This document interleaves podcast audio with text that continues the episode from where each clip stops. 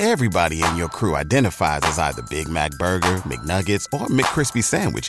But you're the Filet-O-Fish Sandwich all day.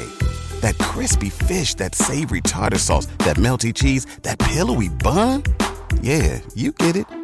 Every time. And if you love the Filet-O-Fish, right now you can catch two of the classics you love for just six dollars. Limited time only. Price and participation may vary. Cannot be combined with any other offer. Single item at regular price. Ba-da-ba-ba-ba.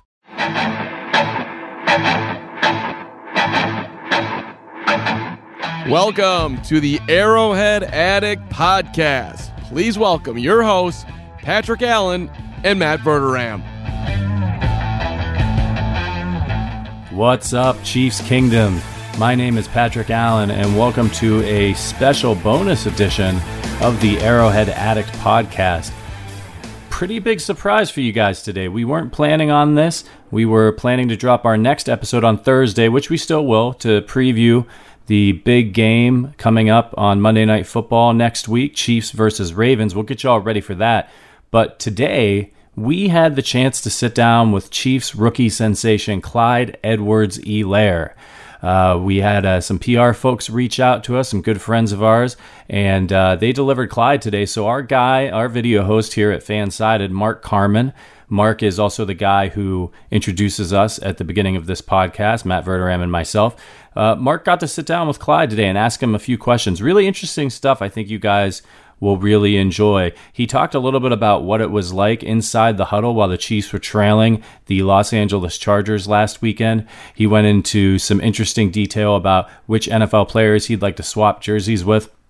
And uh, really interestingly, towards the end of the interview, Clyde talks a little bit about uh, growing up and overcome, growing up with and overcoming a, a pretty bad uh, stutter and speech impediment. And he also talks about why he has two last names on the back of his jersey. It's really, uh, really emotional, really interesting stuff. I think you guys are going to dig it. Uh, Clyde's new. We haven't got to hear from him a lot. So this is a, a, a really neat uh, opportunity to to sit down with him and find out a little bit more about the Chiefs' new, looks like is going to be a really big star for this team moving forward.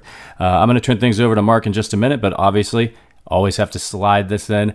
We really need your support, and we need that support in the form of reviews on iTunes. If you like what you hear, if you want to make sure you don't miss other cool interviews and special bonus episodes like this, the best way to do that is to subscribe. You can find us on Apple Podcasts, we're on Spotify, we're on Google, Stitcher, Amazon Music, pretty much anywhere you can get your podcast. Make sure you subscribe. And on that episode on Thursday, we are going to be taking reader uh, and listener questions from Arrowhead Addict. So if you would like to have your question featured on the show, the best way to do that is to leave us a review on Apple Podcasts, five stars please, and uh, after your uh, written review, pose a question that you'd like to have us answer on the podcast. Matt and I will try to get to as many of those as we can. Uh, so jump on in there, and we'll throw your Twitter handle in there, and uh, we'll tag you on Twitter if you make it into the episode. Okay, that's enough of me. That's not what you're here to uh, to, to listen to today. It's Clyde Edwards-Helaire with Mark Carman. Mark, take it away. Storming. That's a word. Onto the N F L scene. Clyde Edwards-Helaire here with, we should start at the top here. You're here on behalf of Tide during a time when hygiene, for sure, is on the top of most people's minds. Uh, Tide Hygienic Clean, the perfect solution to help facilitate the respected jersey swap tradition for Clyde during the game. Why did you want to jump on this opportunity to work with Tide? Ultimately, a lot of N F L players like myself, we were excited when we found out that uh, that we were going to be able to, to swap jerseys this year. That was the biggest thing with uh, with COVID nineteen.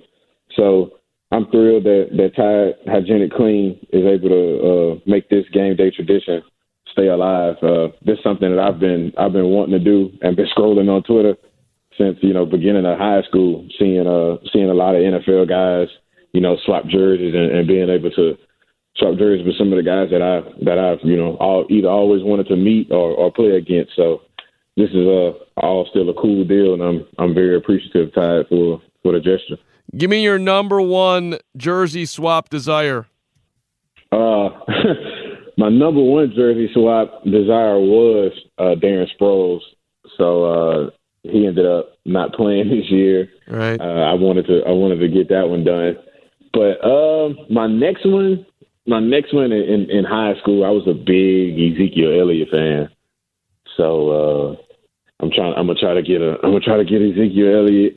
My next up would probably be, I would say Patrick Queen. I'm gonna just have to go with Patrick Queen since since that'll be my next jersey swap uh, this upcoming Monday. I thought you were going to say Patrick Mahomes. Can you ask your own teammate for a jersey swap, or is that not is that not cool, I guess? Uh, I, I, I guess it might not be cool. I don't, I don't think – I've never seen anybody do it. I mean, but that's that's a big-time guy right there. Oh, yeah. Oh, yeah, big-time guy. My, but my but my locker's not too far from him, and he uh and he hands me the ball. So, you know, at least I get that. At least I get that advantage. Did you, in your mind at all, have the Chiefs as a place you wanted to go to coming into the draft? No, nah, I didn't. I didn't. Uh, you know, watching them win the Super Bowl, and you know, you, you feel like you feel like uh, you know they had a they had Damien at the at the end of the Super Bowl do his thing, and I mean, I was just really just open to to whatever what was going on. I mean, I I watched them win the Super Bowl. I watched San Fran when uh, play against them, and um, I never really had a, a favorite N F L team, or, or was just big on, you know, just just longing for somewhere to, to go. Um, ultimately, I really just I wanted the opportunity to play in a in a National Football League, and whoever was going to call my name, I just knew I was going to. They were taking a chance with me, and I was going to give them my all. So I'm in Kansas City, Missouri. I mean, that's a whole lot different than in college where you knew you wanted to go to L S U. And let me get to the Tigers in a second here, but uh, I'm just curious because it's a weird thing, right? Damien opts out from playing, and it's a new teammate. You're never, you know, you always want to be a good teammate and not be, like, rooting for things like that. But then you had to know right then, like, okay, my opportunity just got a little bit greater. It's, it had to be an interesting moment for you to realize, okay, there's a lot more in front of me than I originally thought. Oh, yeah, it was a... Uh... It was a it was an interesting, you know, couple of days as far as how it went down, but ultimately you kind of you, you just felt you just felt um, what was what was kind of happening and, and, and what was going to happen. So I just uh, you know I, I dialed in, tried to dial in even more than than, than what I was. Um, I tried to do I wanted to do everything right, um, understanding that, yeah, I'm still a rookie, but I need to I need to be able to, um, you know, all the things that I've learned in my past from, from L S U and just in life, put all those things up front and handle my business and come in and become the, the starting running back for the Kansas City Chiefs and, and do my job. Did you surprise yourself week one? Uh, no, sir. No, sir. I didn't surprise myself at all. I mean, that's a big-time play, though. I mean, you, you come in, it's week one, I just got in the N F L, and sweet, I'm a first-round pick, but you're leading the N F L in rushing after week one. I, you didn't have that on your the mirror at home saying, this is my goal after week one, did you? Um, no, nah, that that wasn't that one wasn't written on a uh, written on the mirror. But uh, you know, if ultimately with the things that's that's written on the mirror, if if that was one of the things that kind of fell into it, then I was willing to. to take it full speed ahead and, and roll with it. So that's just one of those things, and still preparing to, to do more. Yeah, for sure. What's it like being in the huddle with Patrick Mahomes when you guys are down seventeen to six on the road? What was going on there?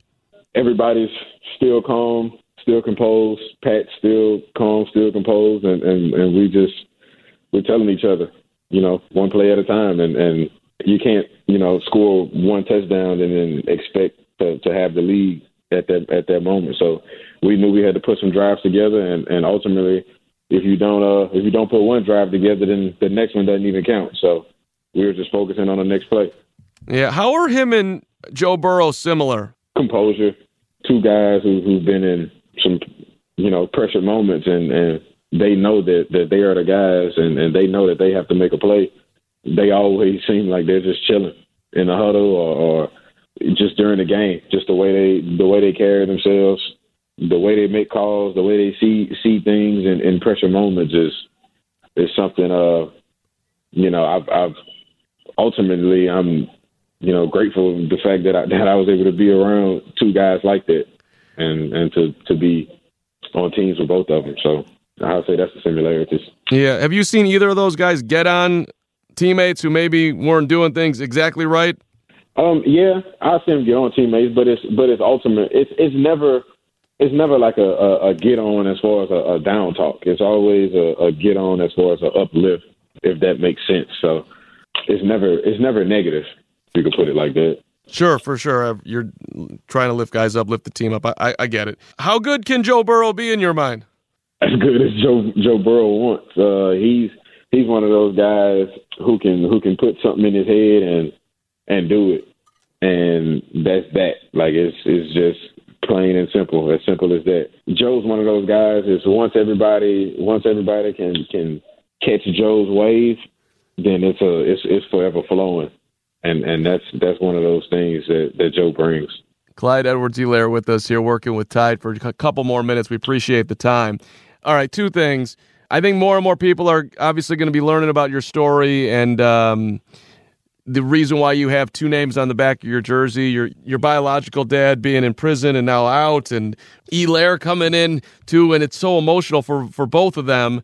And I'm wondering what it's been like. Uh, who called you first after, you know, your first game in the N F L? And it's it's really just a phenomenal story how you've honoring both both of your your dads, so to speak.